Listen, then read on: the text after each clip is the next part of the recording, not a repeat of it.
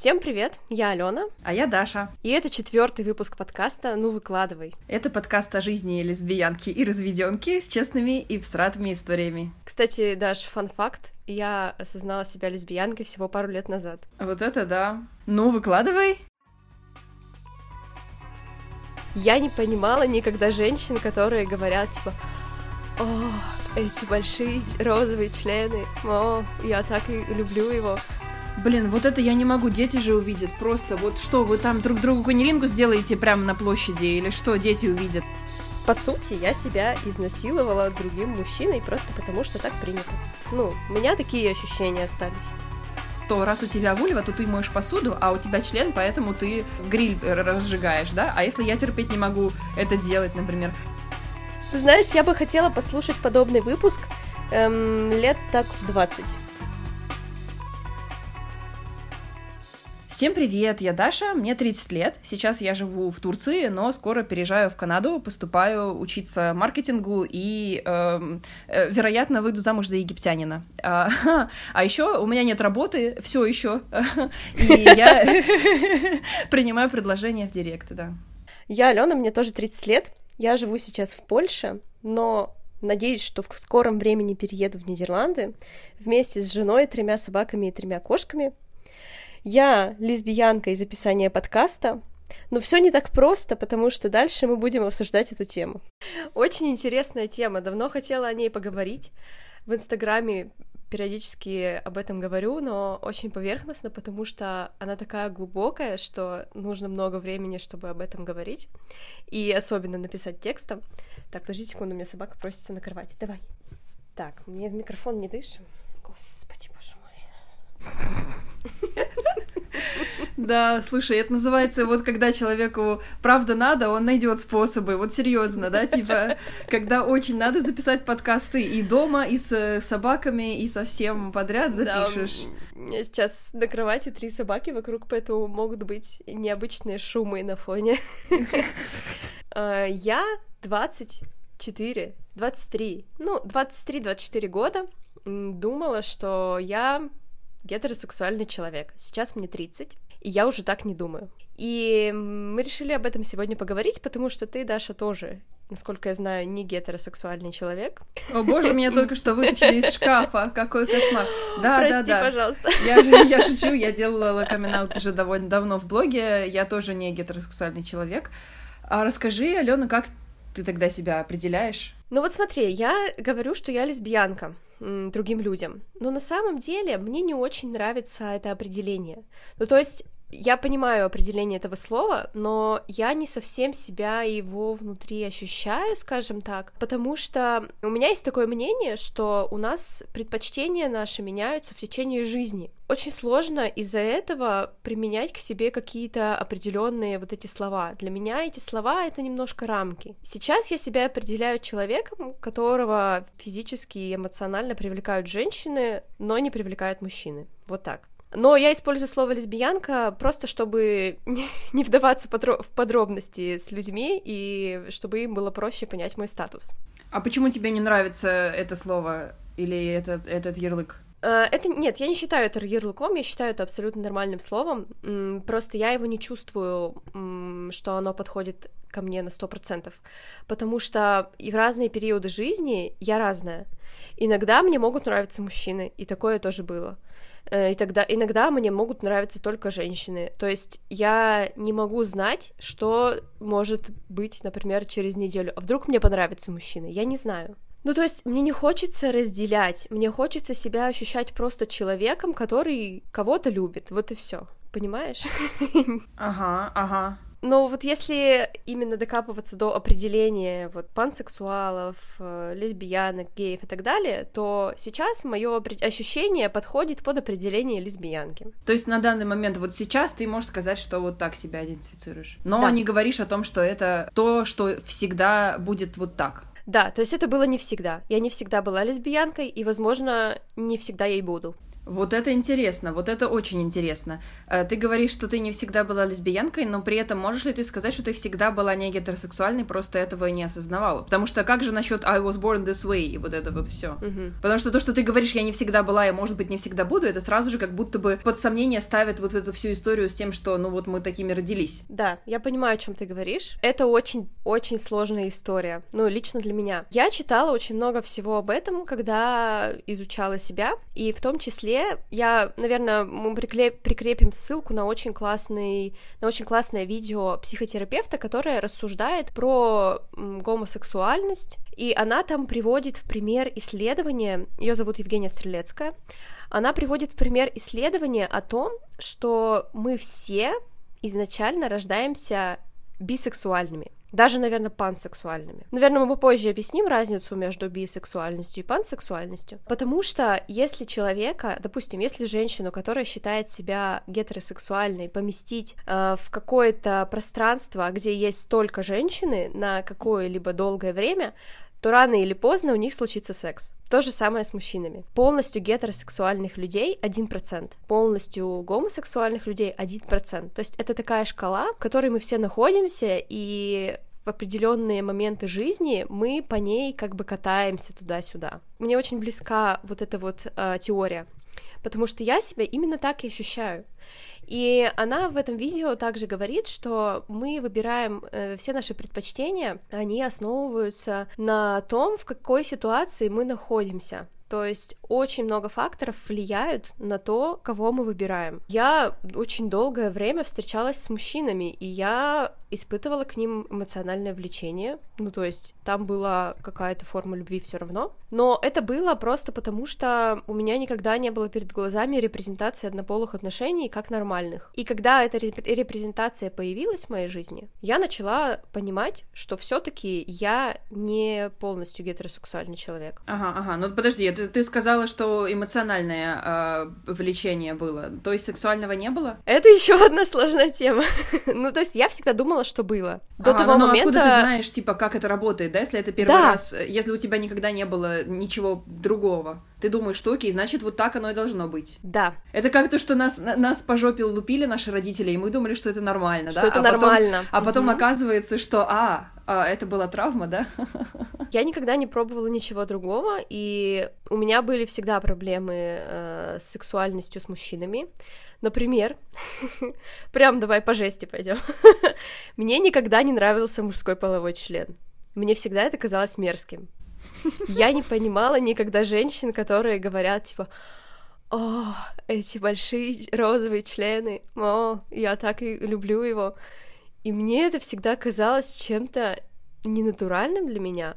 Ну, то есть я могла испытывать эмоциональное влечение, эмоциональную привязанность к человеку, но мне всегда было немножко неприятно его, как сказать, мужское тело меня никогда не привлекало. Но из-за того, что у меня не было другого опыта, я думала, что так у всех. Типа, насколько привлекает, да? Типа, ну, видимо, раз вот так вот положено, раз вот так вот надо, то окей, как бы, вроде и ни- ничего, да? То есть я думала, что так, но эмоциональная привязанность у меня есть, значит, это все-таки любовь. Ага, люблю-люблю, угу. Но раз как бы у меня вот такое вот к мужскому телу, ну, видимо, это нормально. Видимо, так, мно... ну, может, не у всех, но у многих. Ага. Пока у меня не случился секс с женщиной. И это поменяло все. И я поняла, почему мне никогда не нравилось мужское тело, просто потому что мне нравилось женское. Вот это да, интересно. И это сколько лет тебе было, получается? 24? 24. Угу. То есть 24 года я, ну, можно сказать, занималась с мужчинами сексом, потому что надо. Ну, потому что все же занимаются. Но мне не очень, на самом деле, хотелось. Скажи, вот ты думаешь, что репрезентация помогла бы в этом? То есть вот если бы ты с детства видела э, и однополые пары, и гетеросексуальные пары, ты бы по-другому смотрела на это? Ты бы тогда рассматривала по-другому варианты, которые у тебя есть? Как ты думаешь? Однозначно. Ну, то есть э, я в выпуске про разводы говорила о том, что м, у нас семья такая довольно консервативная всегда была. Ну, то есть у всех всегда там были дети, все были замужем, и это считалось все очень хорошим. И мало того, я родилась в очень маленьком городе, населением 20 тысяч человек. Ну, как бы в таком городе, если ты гей, то тебе пизда. Просто, грубо говоря. Потому что ты можешь быть избитым на улице за это. И поэтому это было всегда скрыто. Да, я знала, я помню в школе, что я знала, что есть девочки, есть компании, которые немножко другие, не, не такие, как все остальные, но они всегда были изгоями. То есть э, это никогда не было так, что это норма. И даже вот из-за того, что они были изгоями, это еще больше поселяло во мне мысль, что если мне нравится что-то другое, если мне не нравятся члены, а нравятся вагины, значит я ужасная и неправильная. И если бы это было наоборот, наоборот, однозначно все было бы по-другому. Однозначно я бы себя стала изучать намного раньше, однозначно я бы была намного счастливее. Вот вчера, например, э, я рассказывала про месяц гордости. Кстати, месяц гордости июнь, и очень классно, что выпуск у нас выходит в июне именно по этой теме. И мне написала одна подписчица. Эта подписчица росла в другой среде, и для нее ЛГБТ-сообщество было не то чтобы нормой, но просто у нее как раз в жизни репрезентация была. И вот она написала, что э, благодаря этому она просто с детства знала, что она бисексуальна, и что у нее совсем другой бэкграунд, не такой, как у меня, и у нее никогда даже не было вопросов о том, что она какая-то неправильная.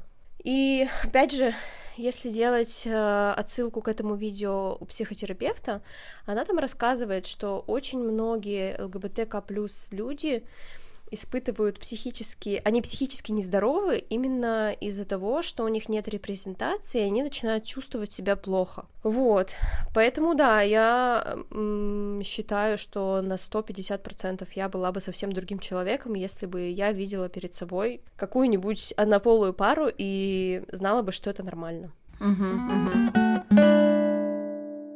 А расскажи, Даш, э, давай, чтобы не только интервью меня было, расскажи, как у тебя вообще с этим? Кто ты и как ты себя определяешь? Я сейчас себя определяю, наверное, скорее как бисексуального человека, хотя, э, наверное, ближе как-то вот в как там это называется, э, когда нечеткие как бы границы, а вот это вот зонтичная вот эта вот тема, и в спектре я скорее ближе, наверное, к пансексуальности, но как будто бы вот-вот не совсем, не знаю, сложно сказать. Я испытываю влечение к разным-разным-разным людям, и к мужчинам, и к женщинам, и к трансгендерным людям, и к небинарным людям. Это очень разное может быть. Просто у меня не было опыта взаимодействия с, например, с трансгендерными людьми. У меня был опыт взаимодействия только с небинарной персоной и э, с женщинами и с мужчинами. Вот. Но по процентному соотношению это, наверное, типа, не знаю, 70% э, мужчины, там 20% женщины и 10% э, остальные люди. Угу.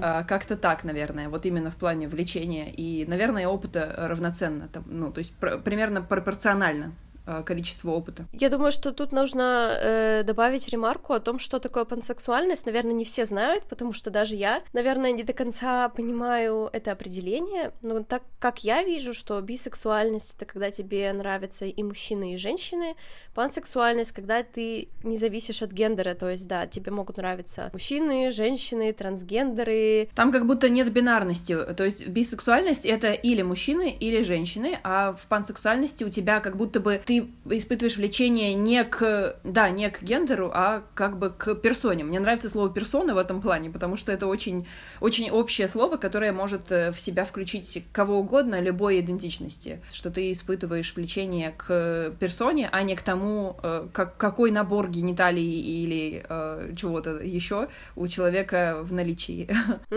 Вот мне как раз важен набор гениталий, как мы уже поняли. Вот интересно, вот, вот про это интересно. Ты ты упомянула про то, что никогда не было у тебя понимания, что вот э, члены это что-то, что мне интересно. А, если вот говорить именно про это, этот аспект, у меня почему-то очень странная история, наоборот, с э, вульвами. Мне нравятся девушки, но при этом мне до сих пор э, странно взаимодействовать с э, половыми органами женскими. Типа, мне нравится, мне нравится э, женское тело, очень нравится женское тело, мне очень нравится грудь, например, но я не знаю, вот я не могу, для меня странно и не как-то не... Может быть, это просто, опять же, из-за того, что я никогда у меня не было этого, ну, перед глазами в плане того, что вот так вот э, это ок, и, mm-hmm. да, например, там какие-то постельные сцены в фильмах или что-то еще, это тоже всегда э, в основном гетеросексуальный секс, да, поэтому да. это как бы что-то, к, э, к чему мы, мы приучились, к тому, что окей, вот это вот сексуальный контекст, вот это вот... Э, э, горячо и сексуально, не знаю. Ну, то есть у меня был секс с девушками, у меня не было такого, что я говорила, нет, я твою вульву тут не, не, не трогаю, но мне просто это было скорее, ну окей, типа, мне не сложно, тебе приятно, типа, скорее так. А именно прям вот привлекает меня скорее что-то более тактильное такое в женщинах. Слушай, ну мне первое время тоже было странно, но потом я привыкла. Потом втянешься, да? Да, да.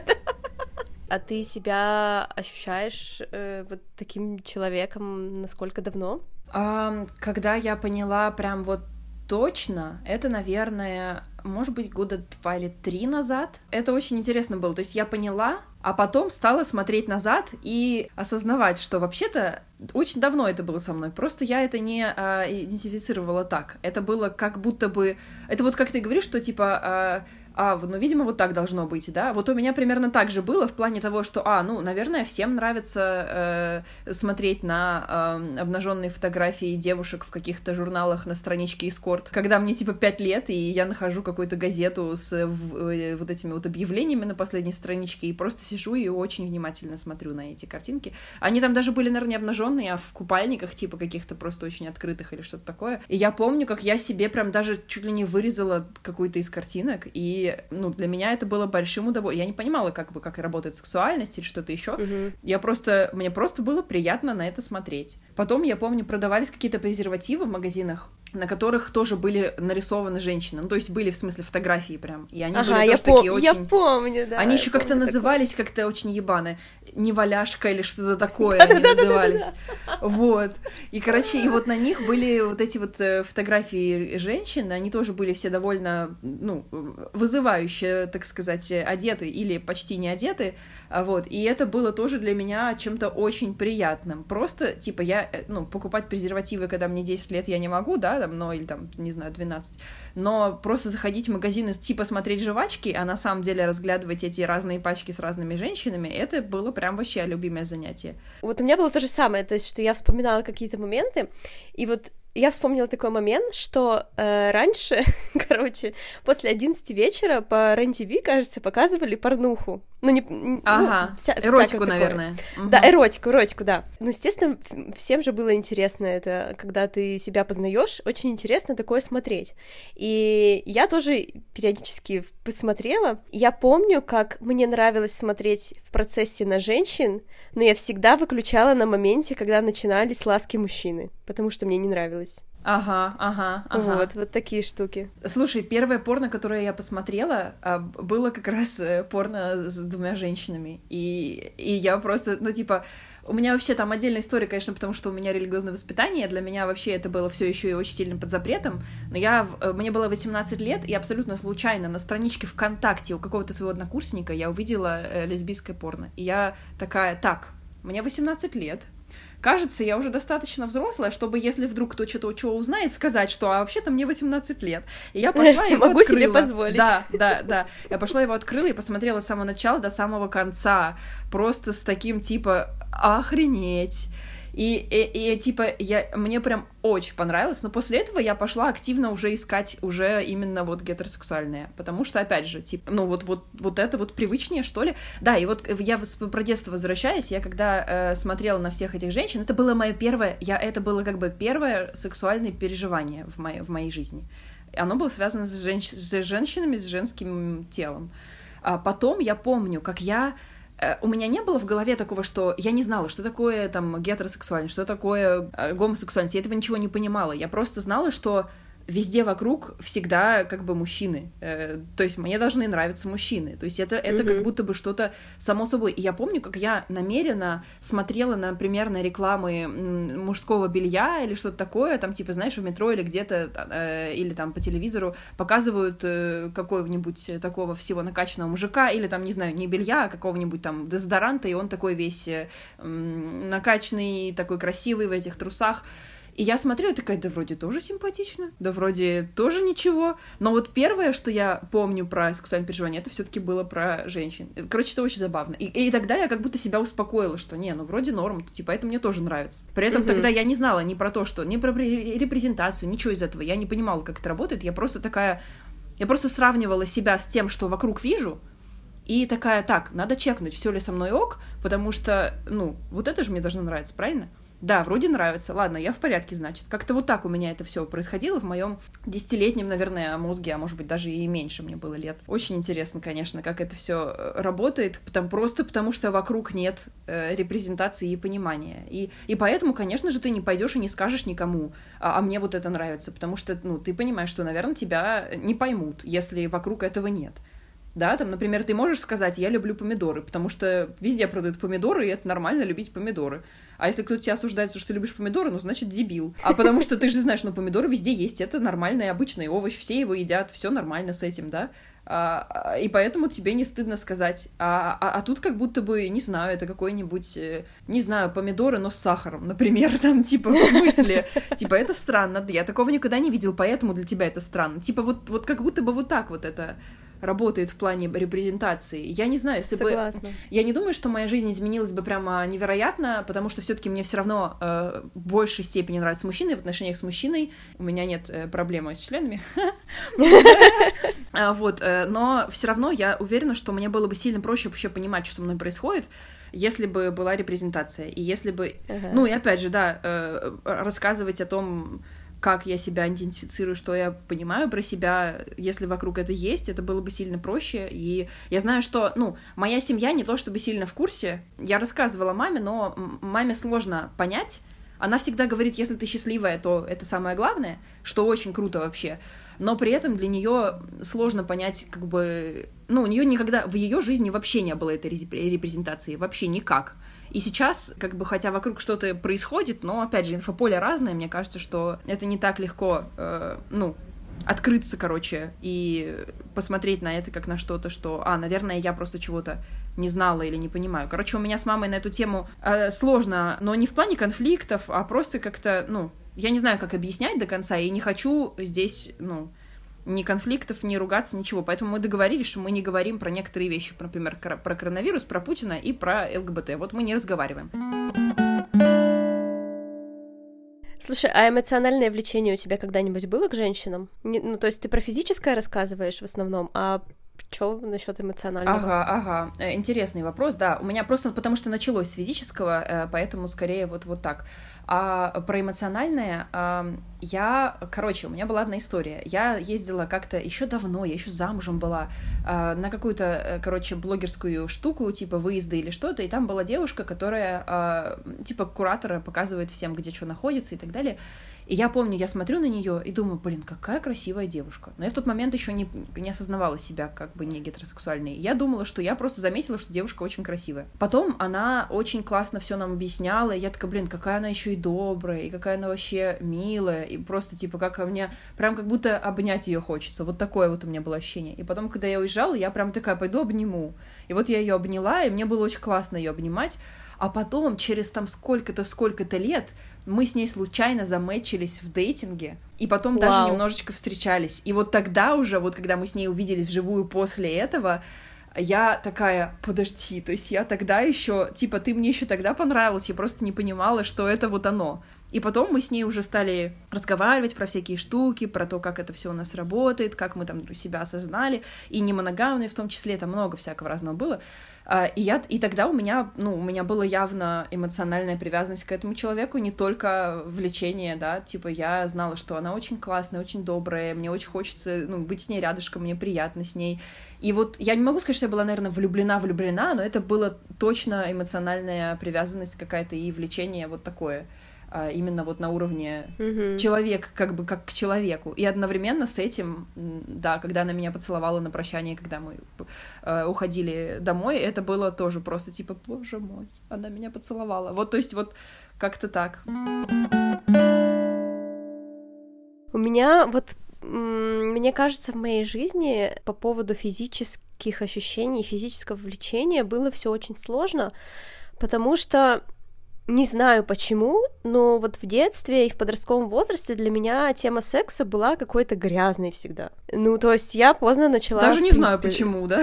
Э, я, в принципе, поздно лишилась девственности, и мне это было неприятно, ну, потому что это было с членом. Блин, даже да, на самом деле, прости, я тебя перебью, просто мне даже как-то вот даже обидно за тебя. Ну, в смысле, блин, вот если бы ты знала, что можно по-другому, можно же было не мучиться. Типа, можно Конечно, же было... Блин, вот да. типа мы себя сами насилуем просто потому, что не знаем, что можно не насиловать. По сути, я себя изнасиловала другим мужчиной просто потому, что так принято. Ну, да, у меня да, такие да. ощущения остались. Да, я понимаю тебя. Вот. Но первые ощущения, которые я почувствовала к женщинам, были именно вот эмоциональные. То есть про физическое влечение я как-то особо не думала. Не знаю, могу рассказать вообще как прошел процесс осознания, потому что это было уже в осознанном возрасте. Будет очень круто, если расскажешь. Э, да, все началось, когда мне было 23 года. Эм, я ходила на танцы. И там была девушка. Она мне понравилась, ну, как я тогда думала, просто как друг. И мне захотелось с ней очень дружить, как-то сблизиться. Я попыталась это сделать, мы общались, но, к сожалению, дружбы у нас прям дружба-дружба не случилось. Да, там были какие-то моменты, когда я помню, например, э, у нее дома отключили горячую воду, и я позвала ее к себе помыться в душе. Но ничего не случилось, то есть она помылась и ушла. Это все. Но мне было тогда очень приятно. И... Но дружбы не случилось. И мне было как-то ужасно больно. Ну, то есть у меня были тогда друзья, и я подумала, что как-то странно больно мне. Не должно быть такого. И я рассказала об этом своей подруге, другой. И она меня выслушала и сказала, что слушай, но это не похоже на дружбу. Твои чувства похожи на любовь. Это на влюбленность, это не дружба скорее. Тогда я подумала, блин, ведь точно, ну действительно, у меня очень сильные чувства к этому человеку, и таких чувств к другим друзьям у меня просто нет. Но тогда я не стала копать глубоко, потому что я на тот момент была замужем. И я подумала, что, ну окей, ну типа отложила это все куда-то на далекую полку, и вот оно там лежало у меня и пылилось. Этот случай, он заложил как бы такое зернышко мне в голову. И это зернышко начало прорастать постепенно. То есть э, я начала за собой замечать какие-то моменты, типа, что я иду по улице и обращаю внимание на девушек. И тоже думаю, какая красивая девушка. Или э, мне очень нравится смотреть на девушек с короткой стрижкой, например. И постепенно-постепенно я поняла, что на самом деле таких эпизодов в моей жизни было очень много. Например, то же самое было в школе. У меня была подружка, мы с ней дружили, но потом так получилось, что она, э, нам было лет по 13, наверное, и она начала интересоваться мальчиками. А я не интересовалась мальчиками. Мне было неинтересно это. И мне было очень жутко больно, грустно, мы перестали общаться. Но тогда я тоже не, не смогла осознать, что это не была просто дружба. Сейчас я понимаю, что я была в нее влюблена. И э, потом прошло еще какое-то время, и вот это все во мне внутри варилось, варилось, варилось. И я познакомилась э, с очень интересной соседкой. Сейчас это моя соседка по кровати, как мы шутим. Короче, да, мы с моей э, женой будущей э, были соседями. Мы жили в одном подъезде. Я жила на 14 этаже, она жила на девятом этаже, и у нее тогда была девушка. И познакомились мы очень необычно в том плане, что она видела меня все время с собаками, а у нее были кошки. И у нее заболела кошка, и кошке нужно было ставить уколы, а она не умела это делать. И она нашла меня ВКонтакте и написала, типа, привет, можно вот, вот я знаю, что у тебя много животных, может быть, ты умеешь ставить уколы и поможешь. И я такая, да, конечно, не вопрос. А я ее видела много раз перед тем, как она мне написала, и она была прям в моем вкусе. Ага, вот. ага. То есть я обращала на нее внимание. И так мы познакомились. Ну и постепенно, постепенно мы начали друг другу нравиться, и я поняла, что, ну, как бы все, я влюбляюсь в человека. Э, я, еще раз повторю, на тот момент была замужем. И это была уже настолько сильная влюбленность, и она была не просто влюбленность, она была еще и ответная. То есть э, я знала, что я этому человеку тоже очень нравлюсь. И вот это стало переломным моментом. То есть, когда у меня была безответная влюбленность все эти разы до, мне было как-то проще это отпустить, типа забить на это. А тут ну у да, меня что ты можешь делать? Тут у меня бы... влюбленность, да, ответная, и значит, что-то надо делать с этим, потому что просто так это я, я поняла, что просто так это не пройдет. Получается, что ты вот в тот момент поняла, что а вот так вот это ощущается, когда ты э, да. э, человека вот. Да. Угу. То есть я поняла такая, вау. Э, да, я чувствовала ту, ту же самую эмоциональную привязанность, что у меня была с мужчинами, но кроме этого человек мне еще и очень нравился физически прям очень привлекало, и это были какие-то новые для меня ощущения. То есть, получается, вот эти чувства, вот это чувство влюбленности, они удвоились, потому что мне еще и нравится тело ага, этого человека. Ага. Оказывается, вот так вот должно быть. Оказывается, да. вот так бывает, да? И я просто я охренела от этого. Ну, то есть меня это очень сильно захлестнуло, и я не смогла с этим справиться. Именно вот этот случай показал мне, что все, все, вот мои отношения с мужчиной, я поняла, что это вообще не то. И назад уже дороги не было. Uh-huh, uh-huh. Я думаю, что если бы у меня случилась подобная ответная влюбленность раньше с кем-то из девушек, которые мне нравились, то это бы случилось раньше. Но оно случилось вот в 24 года. Когда у нас был первый секс, то я поняла, что ну все, как бы время разводиться. Ну все, пизда. Да. В прямом смысле. Извините. Да, меня э, иногда тоже, э, ну, друзья, они все реагировали по-разному, конечно же. Было такое, что, знаешь, мне подруга сказала, ой, да, типа, э, поспишь пару разочков с девушкой, а потом найдешь себе мужика нормального и детей родишь. Ну, как бы классика. Ну, конечно, как обычно. Да. Меня как-то подруга спросила, типа, а как ты тогда столько лет смогла прожить с мужиком, еще и замуж за него Именно, выйти. именно, я как раз хотела у тебя это спросить. Да, и ну вот так, потому что у меня не было другого опыта. Просто вот поэтому. Это, знаешь, я привожу такой пример. Вот э, у тебя есть, допустим, ребенок, и он всю жизнь пил только воду.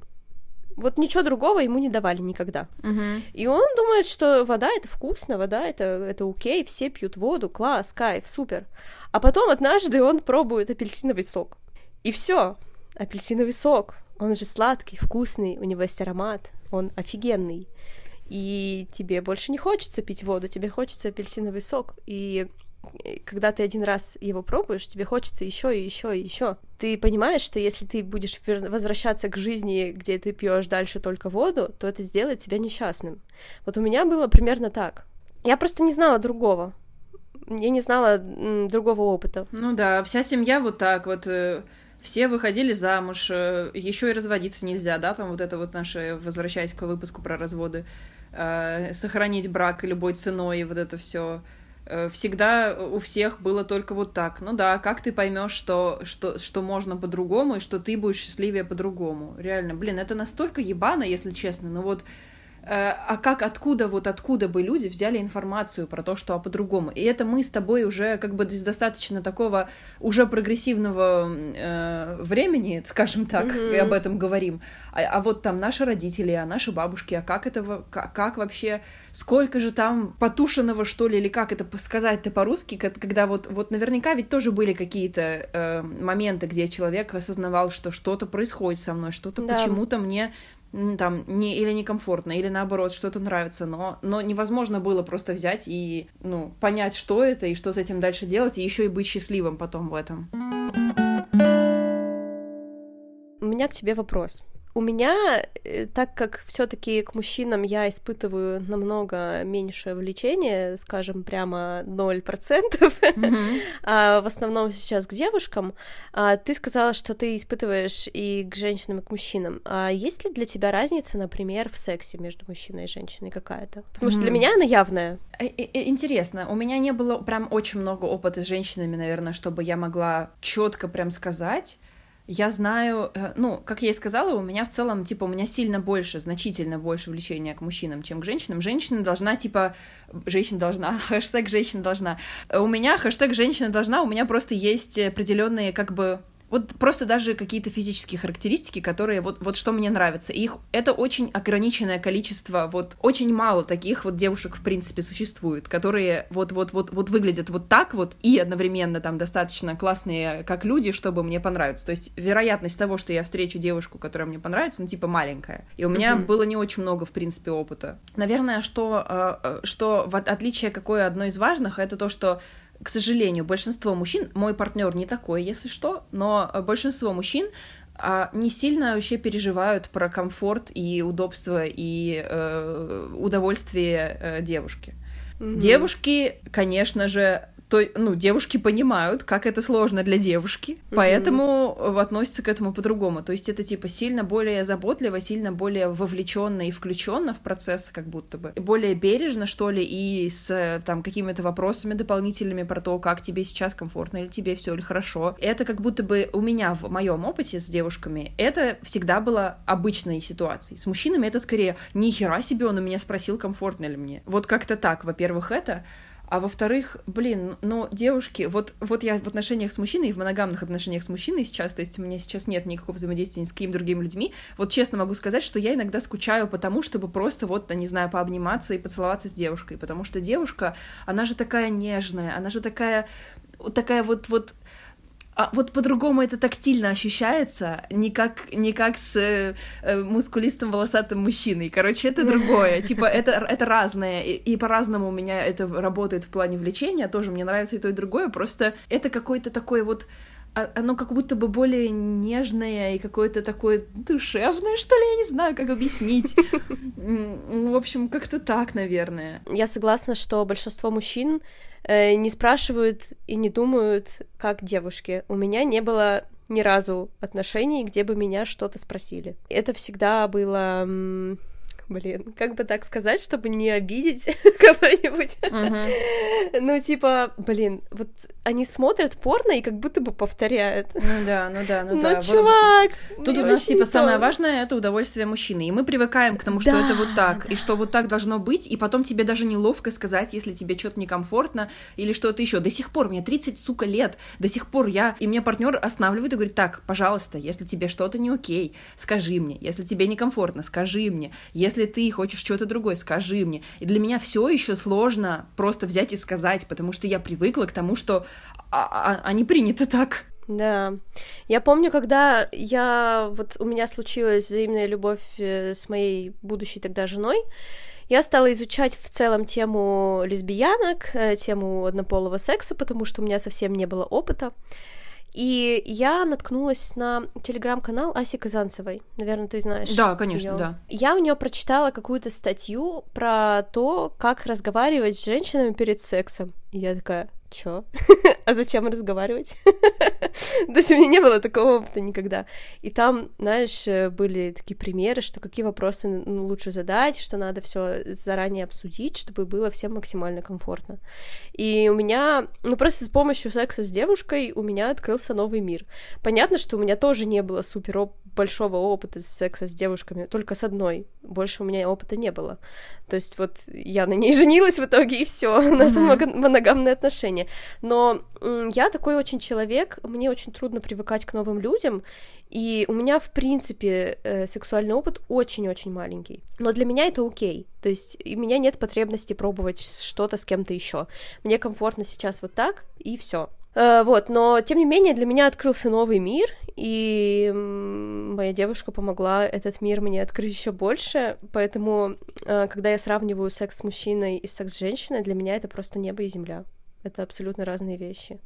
Эм, секс с мужчиной я больше не хочу секс с мужчиной примерно никогда. Uh-huh. Я понимаю, что все зависит от того, какого человека ты выберешь, какой это будет партнер. Из личного моего опыта, если, допустим, мне бы попался снова подобный партнер, какие у меня были, то я больше не хочу. Uh-huh. Uh-huh.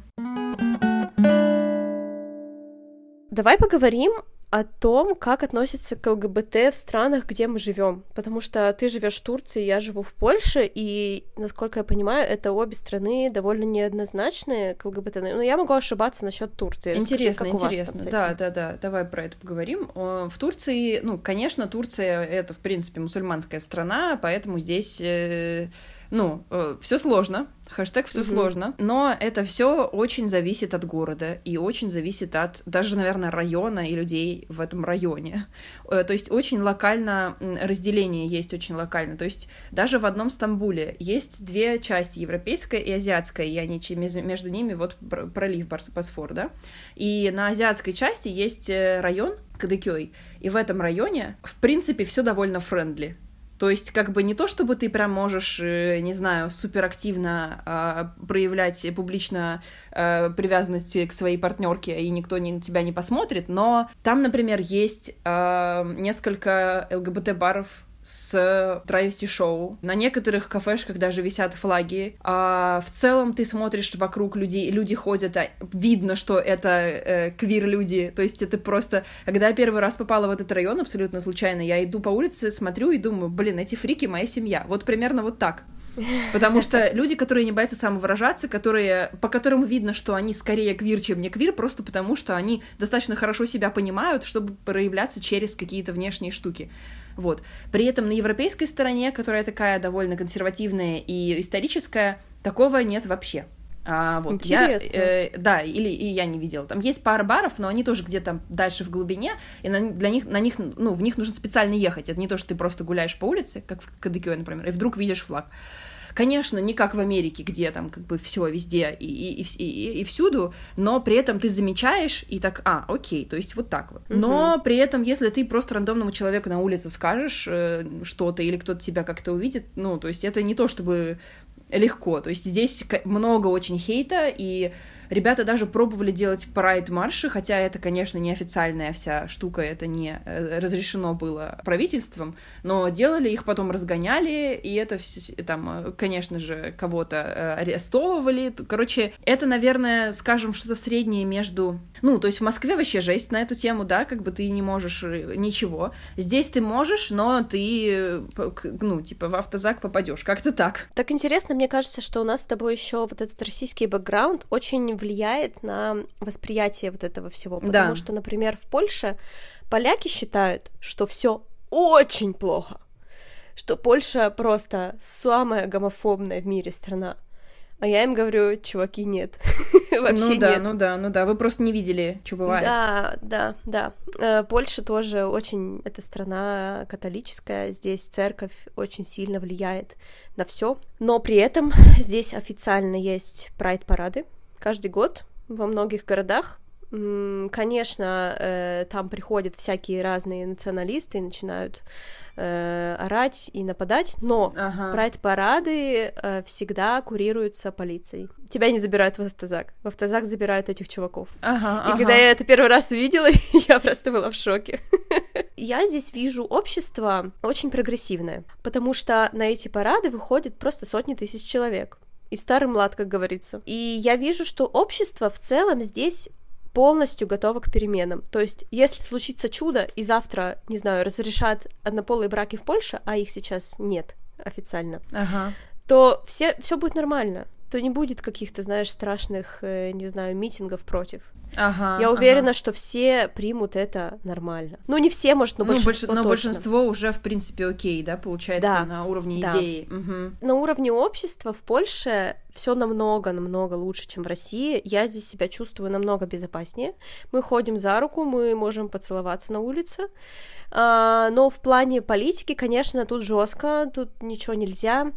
Э, мы не считаемся здесь семьей, и мало того, э, когда, например, какие-то выборы, допустим, э, были выборы президента, кажется, три или два года назад, выиграл президент, который очень консервативный и против ЛГБТ. И, господи, как они только не прошлись по бедным ЛГБТ людям и что они там, не знаю, едят детей.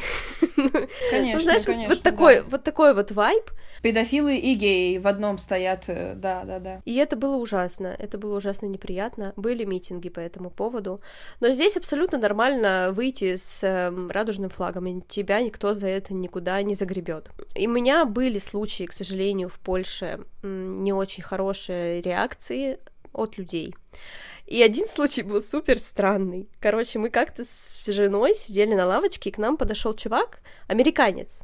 И он, что-то у него было не так с телефоном, и он попросил у нас телефон позвонить. Ну, как бы жена дала, но только, знаешь, так, на громкой связи, и чтобы она в руках его держала. Ага. Он позвонил кому-то другу, они что-то там договорились. Все, она положила трубку, и он э, к нам поворачивается и такой fucking Russian lesbians и уходит. Типа, вы мне помогли сначала, а потом я вам скажу, что я правда думаю. Вообще ничего не поняли. Но э, один случай был очень неприятный, когда мы шли в центре города за ручку, и сзади шла какая-то компания девушек, и они специально очень громко обсуждали, что это как так вообще, ходить за руку в центре города, дети же увидят. Я тогда, конечно, очень разозлилась. Блин, вот это я не могу, дети же увидят, просто вот что, вы там друг другу канилингу сделаете прямо на площади, или что дети увидят, что в чем в чем дети, господи, что это значит? Да, это как про не выпячивая, типа постельное должно быть в постели. Алло, гараж, взять за руку жену это не постельное. Вы каждый день, сука, за руку ходите. Вы о чем вы вообще? Мы же не занимаемся сексом на улице. Я не показываю грудь на улице. Ну, как бы. Ну да, это очень странная тема. И еще я сейчас работаю с норвежцами, но в польском офисе. То есть у меня коллеги поляки и клиенты норвежцы. И я вообще у меня такая тактика, что я себя веду очень открыто, и я всегда говорю, что I'm a lesbian, I have wife и так далее. И норвежцы реагируют на это никак. Ну, то есть они такие, окей, типа. Окей, еще какая-то информация, типа, да, да, да, да, да. Да, и это абсолютно нормальная реакция. Но поляки до сих пор реагируют по-разному, странно. Они переспрашивают они какое-то больше внимания этому уделяют. Или, знаешь, мы сидим, допустим, в кафе с коллегами, и одна коллега начинает рассказывать, что вот у меня там есть подруга, и она поворачивает голову на меня и такая, кстати, она лесбиянка, и да, начинает да, рассказывать да, да, дальше. Да. Наверное, ты ее знаешь, типа... да? И чё? Да, это же клуб, это же клуб, и у вас есть общий чат в WhatsApp. Да, да. или вот недавно был случай, я еду в лифте с, с соседкой, Э, мы с женой и соседка с друзьями, и соседка как говорит, это мои э, соседи, бла-бла-бла, у них там три собаки, а еще представляете, они жены, и все такие, вау, и я такая стою, блядь. Слушай, мне кажется, что, наверное, когда люди это делают, они все-таки хотят показать как-то, что, э, то есть, э, они вот из того еще э, этапа какого-то принятия, где, окей, мы поняли, что все окей, мы хотим дать понять, что нам нормально, типа мы да, хотим они показать, показывают что... это активно очень. Да, вместо того, чтобы просто, типа, да, мы все одинаковые, мы все, как бы, люди, у всех есть разные отношения, э, ну, типа, можно понять, как бы, этот посыл, да, что, типа, я хочу тебе показать, что я знаю, как это работает, я достаточно прогрессивный, и я хочу тебе показать, что я к тебе дружелюбно отношусь, и вот даже, видишь, у меня даже сын гей, или, типа, или у меня даже у подруги есть девушка, или что-то вот такое. Типа, я, как будто бы я тебе доказываю, что я, я тут, э, это самое, не того, я в курсе. Да, я стараюсь на такое не злиться, я стараюсь как бы э, дать каким-нибудь образом понять, что спасибо, чувак, но ты можешь по-другому. И мне кажется, что это одна из ступеней э, вот к какому-то более прогрессивному взгляду. Да, да, да. Потому да, что в России даже такого еще нет. У меня периодически такое еще э, иногда с мамой, мне кажется, или еще с какими-то друзьями где-то вот дальше немножечко от э, принятие, что, мол, мы разговариваем про что-нибудь, и потом, а, это вот тот твой друг, который вот, вот, который гей, да, типа? И я такая, ну, окей, а вот, допустим, допустим, нет. Тогда ты бы тогда уточняла, это тот друг, который с девушками спит, да? Типа, mm-hmm. ну, в смысле, как бы, или что, типа, что это тебе даст, как бы, или вот, а, это тот, который э, гендерфлюид, да, вот он, да? Ну, как бы, а он он, или, или, или как, как, как вот? Но вот это, кстати, интересно. У меня э, мой лучший друг в Стамбуле, он э, гендерфлюид, то есть он э, себя идентифицирует как, как female и как male одновременно. То есть, типа, это uh-huh. зависит от, э, не знаю, от чего, просто от самоощущения. В разное время по-разному он себя ощущает. Моя мама, она, ну, для нее сложно понять, как это работает. И, честно говоря, мне тоже сложно понять, просто потому что я не проживала это, как бы, но я просто принимаю, что вот так вот, да. И в какие-то этапы жизни у него там э, одно ощущение себя, в другие другое, и мы, как бы, нормально с этим живем. И я помню, что моя мама, ну, так как я часто про него рассказываю, упоминаю, мы с ним проводим очень много времени, я очень его люблю, это мой самый близкий вообще друг, который у меня был, мне кажется. И э, она как-то сказала, а, вместо он, ну, потому что он, э, ну, я говорю он, я говорю he, мы договорились с ним, ему нормально, как бы и то, и другое, he, she, them, типа, что угодно. Она как-то раз сказала они, Мгм. и я тогда, и я тогда просто такая, типа, вау. Вау. То есть вот как бы я никогда, ну, я никогда не пушила, не говорила, что нет, на- называй вот так вот или что-то еще. Я просто как-то спокойно пыталась что-то объяснить. И в какой-то момент мама сказала они, и я просто такая типа, вау. То есть, ну, для нее все равно сложно это все принять и понять, но окей, если тебе вот так комфортнее, я буду говорить вот так. И вот это было вообще прям просто вот. Мне кажется, что вот это подход, который, да, может быть, мы не до конца все понимаем, но а давай просто договоримся, что если мне неприятно, чтобы меня называли Дашка, например, называй меня Даша. И мы договорились, что ты вот так меня называешь. Все. Можно то же самое и с э, местоимениями. У меня папа, на самом деле, мне кажется, похожая ситуация. Он не до конца понимает, но принимает. Мгм. То есть, когда я очень долго не могла ему рассказать, что я живу с девушкой, за меня это сделала моя старшая сестра. Ну, то есть, это было не так, что она это без моего ведома сделала, мы договорились. Ага, я помню, да-да-да, ты говорила про это. Да, я рассказывала об этом. И он сказал, что, ну, окей, если ты счастлива, пусть будет так. И он познакомился, помню, с моей девушкой, она ему понравилась, и он это принял. Единственное, что было неприятно, это когда мы поженились, и я об этом рассказала, то он не поздравил. Ну, то есть не было поздравлений ни со стороны моего папы, ни со стороны мамы моей жены. Это было не очень. Но потом я это проработала с психологом и поняла, что могло быть еще хуже, и что я в итоге благодарна за то, что есть. Он каждый раз спрашивает меня, как э, у Насти дела, каждый раз передает ей приветы, и я благодарна за то, что это так. Потому Ну что да. могло быть хуже, учитывая, что моя семья довольно консервативная всегда была. Ну да, в принципе, есть вообще какое-то общение и какое-то принятие, и какое-то понимание, что да, вот, вот, вот так. Слушай, ты упомянула, что ты проработала это с психологом. Я вот подумала, что когда я встречаю кого угодно, представителя ЛГБТ, я, я поч- почти всегда предполагаю, что человек в терапии, и оказываюсь права. И Хм, это как будто бы... Мне кажется, у этого есть несколько причин, и одна из них это, во-первых, то, что нам просто пришлось э, очень активно работать над собой для того, чтобы понять что-то про себя и э, осознать, кто мы такие вообще. А второе это то, что на- нам приходилось очень долго это все в себе куда-то глубоко запихивать и ничего с этим не делать, потому что это не, ну, нет репрезентации и так далее, и как будто бы по- нас, трав- ну, нас травмировало общество тем, что этого не было, да, вот как ты говоришь, что я сама себя насиловала другими мужчинами, да, вот типа того.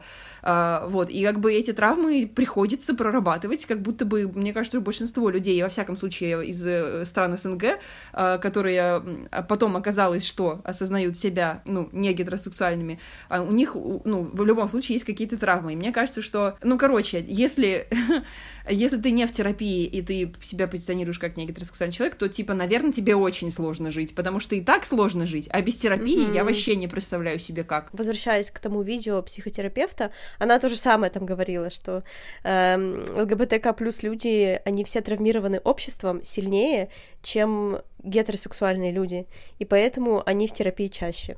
А я видео не смотрела, видишь, какая я умная, капец вообще.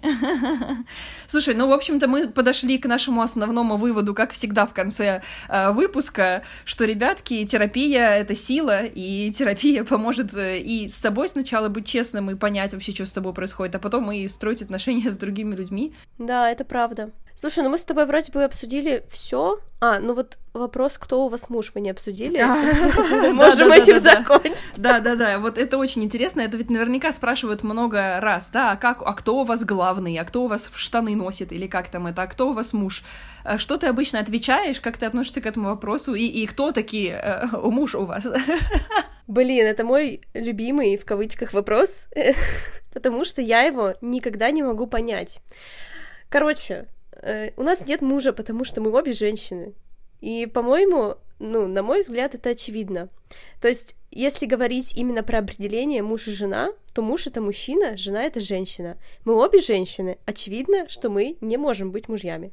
Но и с другой стороны, я понимаю, что часто люди вкладывают в эти понятия гендерные роли. То есть они типа говор- спрашивают на самом деле, а кто у вас Да-да-да, знаю, хранительница мужик? очага, а, а кто Да. у вас добытчик, да-да-да. Да.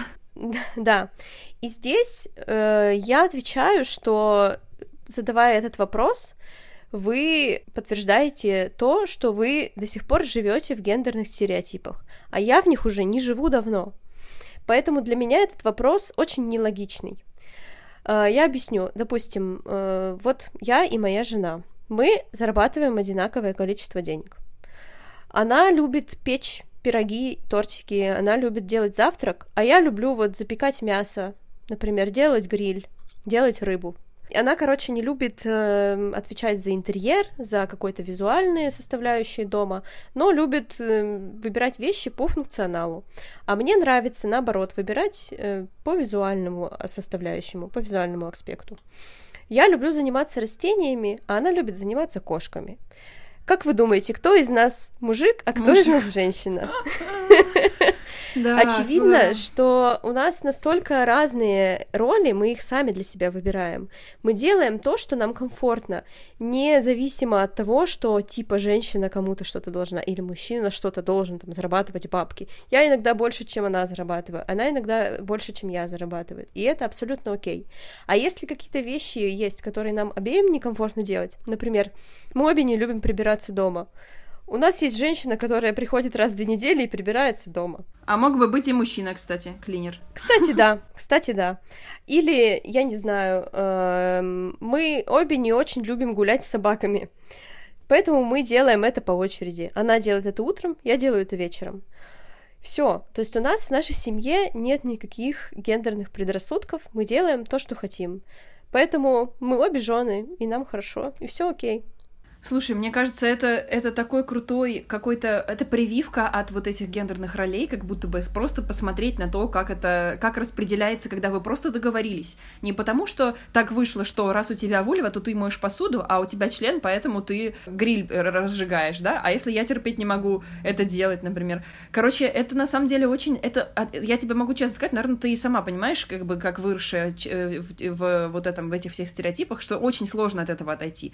А, да, наверное, понимаю конечно. Наверное, может быть, может быть проще отойти от этого тогда, когда не предполагают этого отношения, потому что вы э, обе э, женщины, и вам нужно как-то договариваться. Но вот я в отношениях с мужчиной, и у меня до сих пор это как-то вот, ну, оно все еще где-то там очень глубоко. Это сложно взять и, и просто разрешить себе не думать, что я обязана что-то делать, потому что я женщина. Потому что все примеры, и там семья, и семья, э, там поколение э, старше, это всегда было вот так. И какие-то из этих, например, там, любовь в готовке или что-то, что у меня есть, я, я вот всегда задаюсь вопросом, типа, это я или это стереотипы? Типа, я правда хочу и люблю это делать, или это потому что так принято? И это очень, конечно, интересно.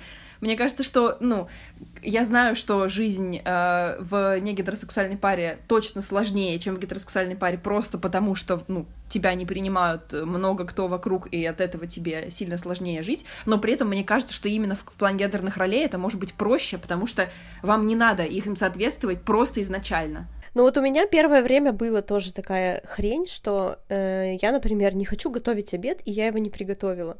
А я, блин, привыкла, что в замужестве я это всегда делала, и, допустим, жена приходит с работы, а нечего поесть. И я говорю, блин, прости, пожалуйста, я не приготовила. А она говорит, ты что извиняешься? Это вообще-то не твоя обязанность. Вот. Я взрослый вот. человек.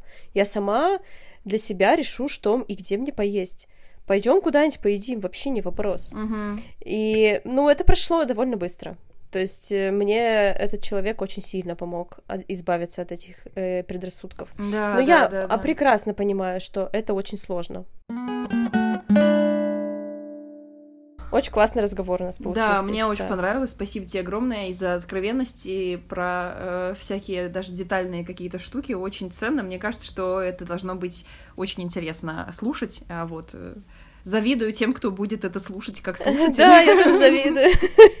Ты знаешь, я бы хотела послушать подобный выпуск эм, лет так в 20. Да, было, ну, было бы круто, да. Это мне бы очень помогло себя осознать по-другому и понять, понять других людей. Потому что я в том возрасте ничего не понимала. Вот. Я надеюсь, что мы смогли как-то ответить на какие-то вопросы, которые обычно возникают, может быть, какие-то сомнения развить или что-то дать, может быть, какое-то зернышко на то, чтобы подумать, как это вообще устроено э, у тебя в голове, дорогой слушатель. Короче, да, я э, спасибо тебе большое, прям получил удовольствие от записи, надеюсь, что э, всем, кто нас слушает, тоже будет интересно. Да, спасибо тебе тоже большое. Подписывайтесь на наш инстаграм, выкладывай. И на мой инстаграм аленка.шве. И мой инстаграм дахахуди. Все, увидимся через пару недель. Пока-пока всем. Пока! -пока.